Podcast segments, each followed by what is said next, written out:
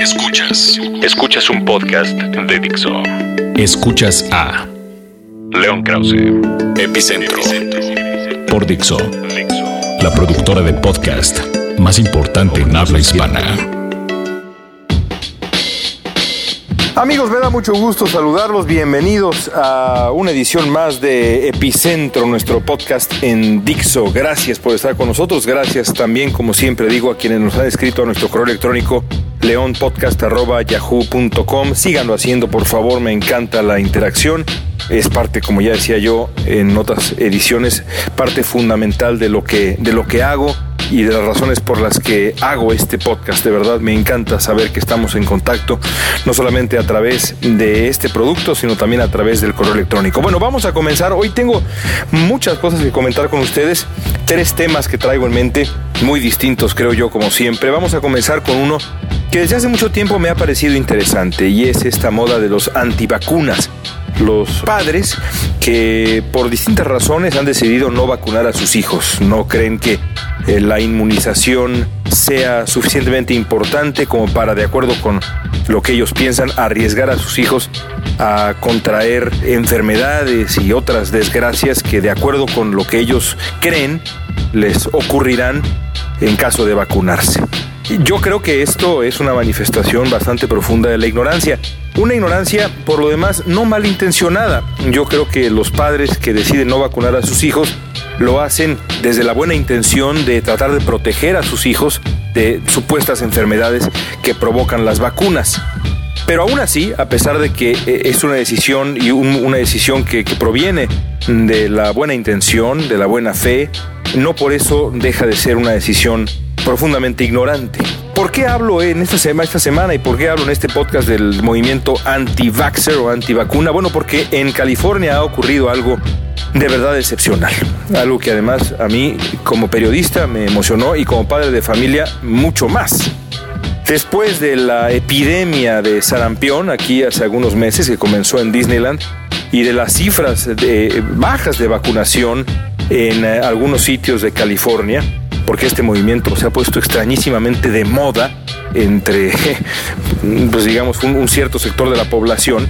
Los índices de vacunación eh, cayeron, porcentajes de, de la población infantil vacunada en ciertas zonas cayeron demasiado y la Asamblea Californiana y el propio gobernador Jerry Brown se lo tomaron en serio y aprobaron una ley de verdad enormemente estricta llamada la SB 277 que a partir del año que viene va a obligar a prácticamente todos los niños de California a estar vacunados o digamos a los padres a vacunar a eh, casi todos los niños. En California habrá algunas excepciones que tendrán que ver con eh, estrictamente con la ciencia, con la medicina, pero no habrá excepciones religiosas ni por otro tipo de creencias que no tienen que ver con la ciencia o con las necesidades reales del, del niño en cuestión. Es un paso histórico y un paso extraordinario que desde mi punto de vista servirá para comenzar a dejar atrás este mito que señala que las vacunas son peligrosas, cuando en realidad son el avance más extraordinario en la historia de la medicina. Punto final. Hay otros, evidentemente, pero sin las vacunas, los índices eh, de mortalidad en el mundo serían mucho mayores, el sufrimiento sería mucho mayor. Las vacunas nos han dado tranquilidad, nos han dado calidad de vida, nos han dado realmente muchísimas, muchísimas cosas, desde la llegada de las vacunas, la caída de, de, ciertas enfermedades, digamos, ciertas enfermedades han disminuido su presencia en el mundo de manera increíble, increíblemente dramática. Muchas enfermedades han auténticamente desaparecido. Las paperas, el sarampión prácticamente han desaparecido, pero al igual que la tosferina y demás, la polio ni se diga, pero estas enfermedades para permanecer, digamos, sobre todo aquellas que no han desaparecido completamente, para permanecer subyugadas, para permanecer prácticamente extintas, dependen de que los porcentajes de inmunización entre la población vulnerable se mantengan altos y eso es lo que ha puesto en riesgo este movimiento, la verdad tan lamentable de los antivacunas. Todo comenzó con un rumor básicamente que parte de los estudios de un médico llamado Andrew Wakefield, que eh, publicó un reporte en el que pues uh, sugería que había una relación entre la vacuna triple, la llamada vacuna MMR, y el autismo. Con el paso del tiempo, el estudio de este doctor Wakefield fue desmentido completamente y no solamente eso, sino que el propio doctor Wakefield cayó en la mayor desgracia y el mayor descrédito porque se supo que había hecho una cantidad de cosas corruptas eh, enormes, como por ejemplo pedirle a ciertos niños pruebas, eh, muestras de sangre en la fiesta de cumpleaños de su hijo, en fin, una cantidad de locuras. Este hombre Wakefield no vale para absolutamente nada y sin embargo se volvió el padre del movimiento anti-vacuna. Luego una serie de celebridades empezaron a sumarse a este movimiento y lo que comenzó como un movimiento casi anecdótico se volvió un tsunami, una auténtica bola, bola de nieve, lamentablemente. Las razones que esgrimen los antivacuna para tratar de justificar su resistencia a inmunizar a sus hijos son, son muy diversas. Una de ellas, por ejemplo, la idea de que eh, hay ciertos ingredientes en las vacunas que son nocivos y que pueden eh, derivar también de nuevo en el autismo. Una de las cosas que se dice es, tienen mercurio las vacunas y eso nos hace, nos hace daño, pero la realidad es que las personas que dicen eso pues se pecan de ignorancia porque el tipo de mercurio que tienen las vacunas no es un mercurio malo, sino es un mercurio que es en cierto sentido digerible, por decirlo de alguna manera clara y sin caer en mayores tecnicismos científicos, por el cuerpo. Es más, el mercurio malo, el mercurio malo, el mercurio que realmente hace daño, eh, no está en las vacunas, sino que está más bien, por ejemplo, en eh, comidas como el atún. Hay otros motivos que esgrimen los antivacunas, que si el aluminio, que si el eh, ácido eh, clorhídrico que está en las vacunas, que si otros ingredientes de las vacunas son los que provocan enfermedades y consecuencias nocivas en los niños. Lo cierto es que no hay absolutamente ninguna prueba de absolutamente nada de lo anterior y podría yo continuar con la lista, pero no tiene caso. La realidad es que la lista es larga la lista de mitos es larga, pero también es largo el número de desmentidos de todos esos mitos. No hay una sola prueba contundente de que ninguna de estos temores irracionales sea lo contrario, sea un temor fundamentado, sea un temor racional. Lo que sí hay es pruebas absolutamente contundentes y científicas e irrebatibles de que el porcentaje de inmunización en una población, si se mantiene suficientemente alto, sirven para reducir la presencia de ciertas enfermedades y en muchos casos erradicar enfermedades que en muchísimas ocasiones resultan mortales. Las vacunas han funcionado, las vacunas funcionan y son seguras. Opinar lo contrario es ceder a la ignorancia, es ceder al temor, es ceder a la irracionalidad. Esa es la verdad. Y por eso es que yo celebro que California haya dado un paso para, desde el poder del Estado, regresar un poco de objetividad a esta suerte de histeria colectiva que de pronto ha afectado a ciertos grupos de padres en Estados Unidos y me temo porque también lo he visto en, en, otros, en otros lugares del mundo. Ojalá que en México esto no ocurra, aunque he visto que de pronto hay por ahí eh, personas de cierto perfil en redes sociales y demás que insisten en eh, propagar y difundir esta sarta de mentiras. Hay que resistirse a esas mentiras, hay que informarse a fondo, hay que conocer de ciencia, hay que reconocer sobre todo el proceso mágico a las vacunas, el milagro médico que son las vacunas la diferencia entre la vida hace 100 años y la vida hoy, la vida hace 150 años y la vida hoy, y ni hablamos un poco más atrás, es de verdad abrumadora. Alguien del siglo XIX que llegara de pronto acá y al que se le informara que puede tener un momento de incomodidad y con eso eliminar la posibilidad de contraer una de tantas enfermedades mortales, simplemente se echaría a llorar y agradecería haber llegado a un momento del progreso humano en donde ese milagro es posible. No le demos la espalda a nuestro propio progreso. Hacerlo es, creo yo, vulgar. Escuchas, Escuchas a, León Krause. Epicentro. Fixo. El segundo asunto que quisiera tratar con ustedes el día de hoy es Cuba, específicamente la relación entre Cuba y Estados Unidos, que tiene pues eh, consecuencias, repercusiones en toda América Latina y yo incluso iría más allá. Como todos sabemos, en los últimos meses hemos vivido un momento histórico la decisión de Barack Obama de dar el primer paso rumbo al final del injusto embargo y completamente estéril embargo, no ha servido de absolutamente nada si la meta era remover del poder al régimen de Fidel Castro, no ha servido para nada. Y si la meta era mejorar la vida del pueblo cubano, pues ha servido para exactamente lo contrario. Ya hablaremos de ello un poquitito más adelante. Los primeros pasos de Obama fueron, fueron significativos. Las restricciones de viaje a Cuba han ido desapareciendo. En fin, Cuba vive acá en Estados Unidos un auténtico boom.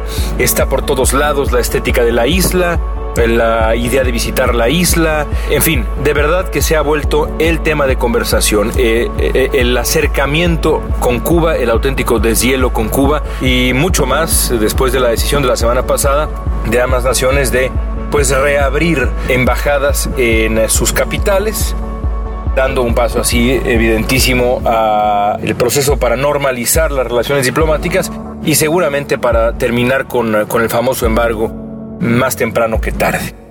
Yo, por supuesto, celebro profundamente todo esto que ha ocurrido. Me parece que cuando se escriba la historia del gobierno de Barack Obama, eh, esto estará, digamos, en las primeras cinco o diez páginas, por así decirlo, del legado de, Obama. Será de, las primeras cosas que se recordarán de lo que ha sido el gobierno de Obama. Pero precisamente porque celebro la decisión, me ha sorprendido tanto la reacción de buena parte de los políticos republicanos en Estados Unidos, específicamente los políticos cubanoamericanos como Marco Rubio, por ejemplo, y también eh, al leer, por ejemplo, en redes sociales y demás, buena parte de la reacción de los cubanoamericanos que han, eh, pues eso, reaccionado con auténtica furia, rechazando las medidas de Obama, rechazando la apertura del gobierno estadounidense al pueblo cubano, porque yo no diría que ha sido al gobierno de Cuba, la apertura tiene como finalidad, y eso lo ha dicho Obama con mucha claridad, eh, rescatar al pueblo cubano, acercarse al pueblo cubano, darle un giro a la estrategia de décadas que no ha servido para absolutamente nada y comenzar a utilizar lo que Estados Unidos debió haber usado desde hace mucho tiempo, el famoso poder suave, para comenzar así a construir una transición eh, que será social, económica y por supuesto será política eventualmente.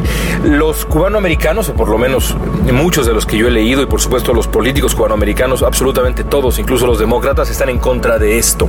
A mí me ha sorprendido pero eh, si uno lo piensa bien, si uno lo analiza con calma, se dará cuenta que tiene cierta lógica. ¿Por qué? Es una lógica perversa, pero ¿por qué?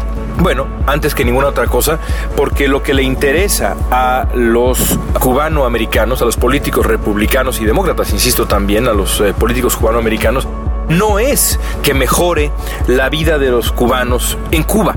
No es rescatar a las generaciones de cubanos que necesitan rescate ellos no piensan en los cubanos que viven en Cuba, que en realidad pues son con toda franqueza los únicos que importan, porque son los que viven la realidad del gobierno cubano, la realidad social que se vive en Cuba son pues los cubanos que viven en Cuba. Ellos no están pensando en eso. Ellos están pensando en eh, los agravios, por lo demás, completamente justificados del pasado, el dolor del pasado, y eh, esta especie de vendetta también, insisto, completamente justificada en muchos sentidos contra el gobierno de Fidel Castro, que significó para muchos de ellos violencia brutal, la separación de las familias, la pérdida de propiedades, en fin, un auténtico drama humano. El problema es que la historia avanza y creo yo, por lo menos es mi opinión, e insisto, es una opinión eh, como todas, pero en este caso mucho más eh, profundamente humilde, creo yo que lo, correcto sería en este caso dos cosas. Primero, pensar en los cubanos que viven en Cuba y pensar en cómo ayudarles después de décadas y décadas y décadas de aislamiento, después de varias generaciones perdidas de talento, de talento cubano en muchos sentidos, después del drama del hambre en, en, Cuba que existe, después del drama de la eh, enorme crisis de desabasto que existe, en fin, décadas auténticas de una vida indigna para la enorme mayoría de los cubanos, por supuesto no para la clase gobernante, que conforme se vayan abriendo las, las entretelas de, de esta Cuba, iremos sabiendo a qué grado había abusos y excesos de la clase gobernante. Pero para esos cubanos de a pie, la vida ha sido muy difícil. Y es en ellos en quien hay que pensar. Por supuesto que el coraje que deben sentir, el rencor que deben sentir contra el gobierno de Fidel Castro, los cubanoamericanos, debe ser grande. Es grande y es completamente entendible que lo sea. Pero también es momento de darse cuenta que la mejor manera de darle la vuelta a la página de estos años terribles, este medio siglo, tan difícil de gobierno dictatorial en Cuba es precisamente fomentando una transición política y social que sea pacífica, que sea eficaz y que tenga, pues sí, para decirlo de manera muy clara, un buen final, un buen desenlace. Y la manera de hacer eso no era continuar el aislamiento, no era esperar a que colapsara el gobierno cubano.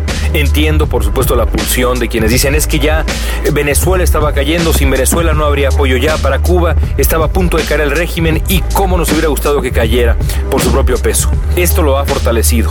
Entiendo ese argumento, pero mucho más entiendo la realidad de los cubanos en Cuba. Y ahí sí la conozco, si no de primera mano, sí, pues digamos, créanme, de la mejor fuente posible. La gente más cercana, imaginable para mí, ha estado en Cuba, conoce Cuba. Yo estuve hace muchos, muchos, muchos años, cuando tenía apenas 10 años de edad, recuerdo poco, pero conozco mucha gente que ha estado ahí de cerca y además ahora las redes sociales no mienten, gente como Yusnavi Pérez nos pone eh, la realidad cubana frente a los ojos y no hay ninguna duda, hay que hacer algo por ayudar al pueblo cubano.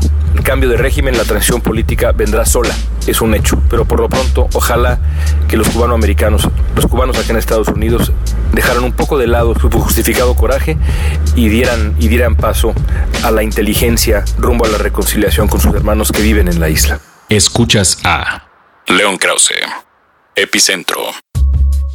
Me impresionó mucho la noticia de la muerte de Jacob Zabludovsky ocurrida hace unos días, el, el, 2 de julio. Me impresionó por varios, varios motivos. El primero de ellos, por el respeto que siempre me inspiró buena parte de su trayectoria periodística. Zabludovsky prácticamente inventó el periodismo televisivo en México acompañó a la televisión en sus años de formación y estuvo ahí presente durante pues buena parte digamos de la segunda mitad del siglo XX todas las noches con una disciplina de verdad espartana con una sobriedad envidiable con una inteligencia admirable con una, una capacidad de reflexionar, porque a veces se trataba de eso cuando se trataba de Saludowski, de verdad asombrosa. Eh, fue un hombre muy culto, un hombre que se encargó también de cultivar amistades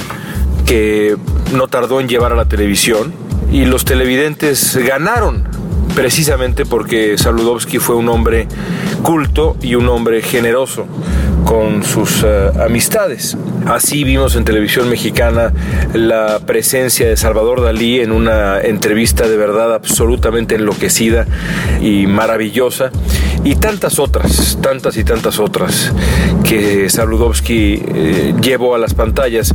Después, por supuesto, todos recordamos su crónica conmovedora, pero al mismo tiempo inmensamente sobria de lo ocurrido durante el terremoto de 1985.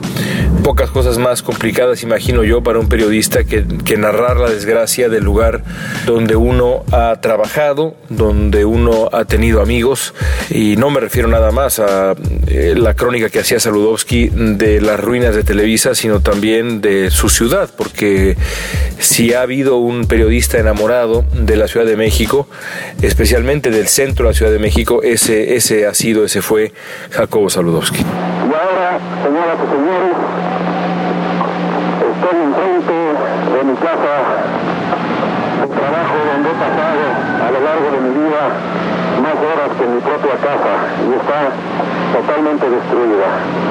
Solo espero que mis compañeros de trabajo, mis amigos, mis hermanos de labor, estén todos bien. No es posible reconocer esta esquina donde todos los días durante tantos años he vivido yo encuentro muchas cosas que celebrarle a Saludowski, fue además un pionero, no solamente en el mundo del periodismo televisivo en México, sino también en el mundo del periodismo en habla hispana en, el, en general Fue él quien de la mano de don Emilio Escárraga Milmo creó ECO, que fue una cadena que pues marcó, marcó sin duda alguna un parteaguas. Precisamente por ECO es que yo además le guardo un... Eh, especial afecto a don Jacobo Saludowski. Fue él quien me dio mi primera oportunidad, digamos, mi primera, por decirlo así, audición como periodista eh, de televisión. Yo tenía, pues, ¿qué será? 17 años de edad. Eh, ya escribía yo, apenas tenía unos meses de haber comenzado a escribir en el periódico El Norte de Monterrey, hacía yo algunas crónicas futboleras y demás. Y un día me acerqué con Saludowski y le dije que me gustaría intentar hacer periodismo por televisión. Y entonces eh, Saludowski me recibió en su oficina, que estaba repleta de fotografías de el propio Saludowski con personalidades del mundo y demás, de verdad, una, como una especie de, gran, de gran despliegue, de gran eh, exhibición de sus amistades y de sus viajes y demás. A mí me por momentos me, me, impresionó, me intimidó incluso, y me dijo que bajara al estudio de 24 horas y me sentara en el escritorio y leyera el teleprompter y transmitiera las noticias como yo suponía que se debían transmitir. Fue una experiencia auténticamente surrealista. Me senté ahí y con eh, el enorme profesionalismo que caracterizaba al equipo de Saludowski, me guiaron en cámara y leí el teleprompter, di un par de noticias, etcétera. Ese mismo profesionalismo que luego pude yo gozar, y ese es el verbo correcto, cuando trabajé en Televisa, porque de verdad la calidad de lo que se hacía y se hace en Televisa desde el punto de vista técnico, y muchos otros también, pero desde el punto de vista técnico de verdad no tiene comparación.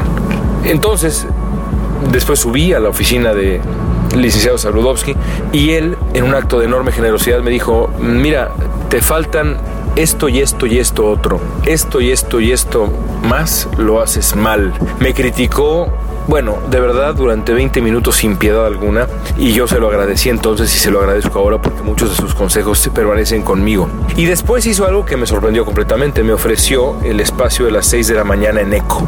Yo tenía 17 años de edad y estaba unas semanas de comenzar la universidad. Yo tenía muchas ganas de comenzar la universidad, de vivir ese, esa odisea después de unos años de preparatoria un poco extraños y decliné la oferta. No sé si mi vida hubiera sido distinta, más bien sí, sí, imagino que mi vida hubiera sido distinta de haber aceptado, pero no me arrepiento no me arrepiento, muchas veces lo he pensado, pero no me arrepiento porque no era el momento. Como decía un querido amigo mío, hay grandes negocios que no son para uno. Pero nunca olvidé esa generosidad de Saludowski y esa generosidad además luego se tradujo en una breve colaboración en la sección de deportes con Beto Murrieta, quien se convertiría en un queridísimo amigo mío y quien a la postre me daría una oportunidad en radio en su programa Deportes y Toros, cuando tenía yo apenas 20 años de edad, compartiendo micrófonos con gente como Ángel Fernández, eh, don Nacho Treyes, Fernando Marcos y el propio Beto Murrieta, y el resto es historia.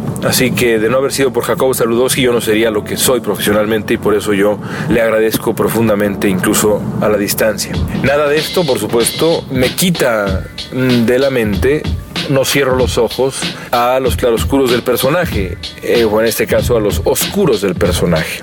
Por supuesto que me doy cuenta, es evidente que me doy cuenta de el lado más oscuro de Sabludowski, de los años que Sabludowski pasó alineado al PRI, convirtiéndose en su peor expresión una suerte de vocero del priismo, un defensor de los intereses del priismo, del gobierno en turno, y eso por supuesto no me agrada. Pero no es el momento, no solamente no me agrada, sino que me parece muy lamentable, pero no es el momento de hablar de eso, o por lo menos a mí no me apetece hablar de eso en este momento. Lo que me apetece, lo que me apetece es recordar a Saludowski, con mucha humildad agradecerle que me haya dado una oportunidad cuando era yo apenas un chamaco de 17 años de edad. Así que descanse en paz, don Jacobo Saludowski. Escuchas, Escuchas a, León Krause. Epicentro. Fixo. Hoy quiero concluir eh, nuestro podcast, nuestro epicentro de esta semana, con una reflexión futbolera. No puedo perder la oportunidad de hacerlo, dado que estamos pues eh, ya digamos a, a muy poco tiempo de que comience la Copa, la Copa Oro Y bueno, al menos cuando estoy grabando, el momento en que estoy grabando este, este podcast, está en el aire un rumor que a mí francamente me dejó muy sorprendido. Es posible que ese rumor haya sido ya desmentido cuando ustedes estén escuchando este, este podcast, pero también es posible y de acuerdo con las fuentes que tengo yo en ese mundo, en el mundo futbolero, es incluso probable que ese rumor se vuelva una realidad. De ser así, bueno, la reflexión, la reflexión vale. Me refiero, por supuesto, al, al rumor en el sentido de que Giovanni Dos Santos vendría a jugar acá a Los Ángeles con el LA Galaxy después de haber crecido toda su vida en el fútbol europeo. Y Javier Hernández, el Chicharito Hernández, dejaría también el fútbol de Europa para enrolarse en el eh, equipo de Orlando, ambos de la Major League Soccer.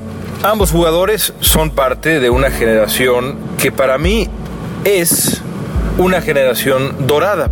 Yo estoy convencido de que la generación aquella que ganó el primer campeonato sub-17 en el año 2005 es la mejor generación que ha dado el fútbol mexicano, sumándosele a esa generación otros eh, jugadores de una edad un poquito mayor y algunos ahora más jóvenes, el resultado es la que yo creo es la, la, selección mexicana más uh, temible, y si no más temible, sí más respetable de la historia. Eh, ah, yo vi jugar a la del 94, una gran selección, selección muy seria, con base, del, con base en, los Pumas, en el trabajo de César Luis Menotti y luego de Miguel Mejía Barón. Y esa era una gran generación por muchas razones. La del 86 y la del 90 hubieran sido también grandes generaciones.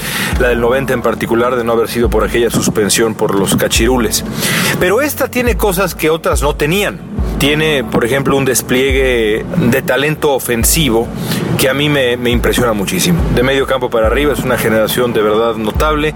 En la portería, México tiene por lo menos dos o hasta tres porteros de extraordinario nivel.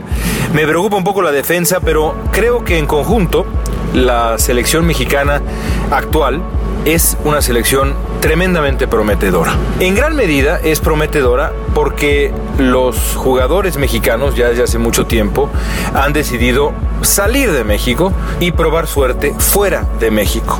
A diferencia de otras generaciones, eh, esto es ahora la norma se me ocurre nada más hacer un repaso veloz de la alineación mexicana y pues pienso en Jonathan Dos Santos, Giovanni Dos Santos, Héctor Herrera, Andrés Guardado, Héctor Moreno, El Maza Rodríguez, Guillermo Ochoa, el Chicharito Hernández. Todos ellos, y se me están escapando por supuesto varios nombres, han, han pasado ya por el fútbol mexicano, el Tecatito, eh, por el fútbol eh, eh, europeo, el Tecatito Corona también. En fin, son, son muchos los futbolistas mexicanos que, han, que, que están probando suerte y han probado suerte en, en Europa. Diego Reyes, en fin, si hago memoria voy seguramente a encontrar otros más. El eh, ir al fútbol europeo es una anomalía para el fútbol mexicano, por lo menos eh, si, se le, si se le mira, digamos, del año, ¿qué será? 2000 y cachito para atrás. Me acuerdo cuando yo era chico, festejábamos cada vez que un futbolista mexicano decidía emigrar.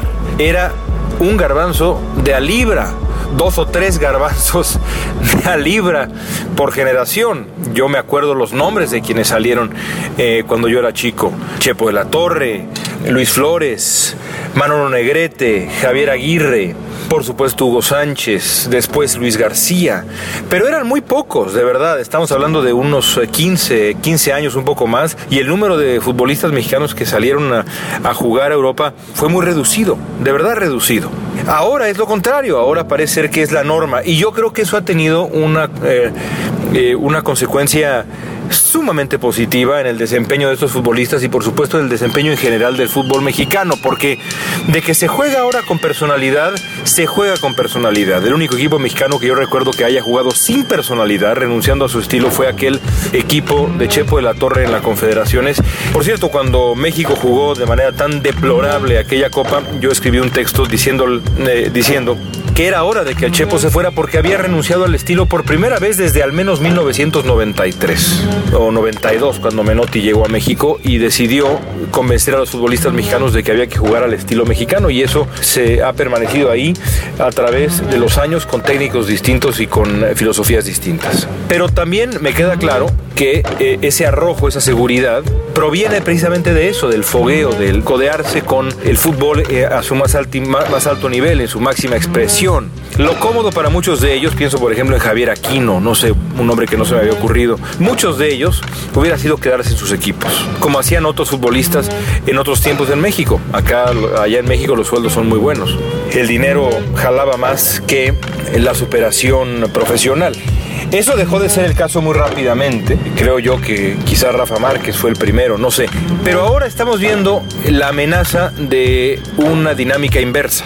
Si de verdad el Chicharito Hernández y Giovanni Dos Santos deciden volver a América para jugar por una buena cantidad de billetes en una liga inferior como la Major League Soccer, y lo digo con conocimiento de causa porque he visto muchos partidos en vivo de la Major League Soccer, será un retroceso grave no solamente para ellos, sino para el fútbol mexicano. Una vez que uno del brinco, una vez que uno del brinco a nadar en un estanque grande, aunque sea uno un pez relativamente chico, hay que quedarse en el estanque grande y, apostar por ganarse un lugar ahí. Por frustrante que sea, por doloroso que sea, por difícil que sea. Sobre todo si uno tiene todavía, digamos, en el caso de los futbolistas, menos de 30 años de edad. En suma, amigos, yo espero que sea nada más un rumor y que el Chicharito y Giovanni y todos los otros muchachos mexicanos que están en Europa y que tienen esa edad decidan quedarse allá e intentar hacerla como los grandes. Porque eso es lo que nos va a llevar algún día, yo estoy seguro, a una alegría considerable en el mundo del fútbol. Esperemos que empiece con, con la Copa Oro que ya está ahora por comenzar, aunque de verdad cuando llueve diluvia México ha tenido mala suerte hasta con las lesiones, tristemente. En fin, amigos, ahí está. Gracias por habernos escuchado. Creo que eh, hablamos de muchas cosas muy distintas esta semana. Es un poquito el espíritu de Epicentro. Espero que les haya gustado y aquí nos escuchamos la próxima semana. Insisto, escríbanme como siempre, leonpodcast.yahoo.com con ideas, respuestas, quejas, polémicas. Estoy seguro que lo que hablamos el día de hoy entre, entre este tema de los mexicanos en el extranjero, el tema de las uh, vacunas, demás, estoy seguro que, y el de Cuba, por supuesto, estoy seguro que generará un buen número de correos. Gracias, nos escuchamos la próxima semana. Dixo presentó a León Krause. Epicentro. El diseño de audio de esta producción estuvo a cargo de Fernando Benavides.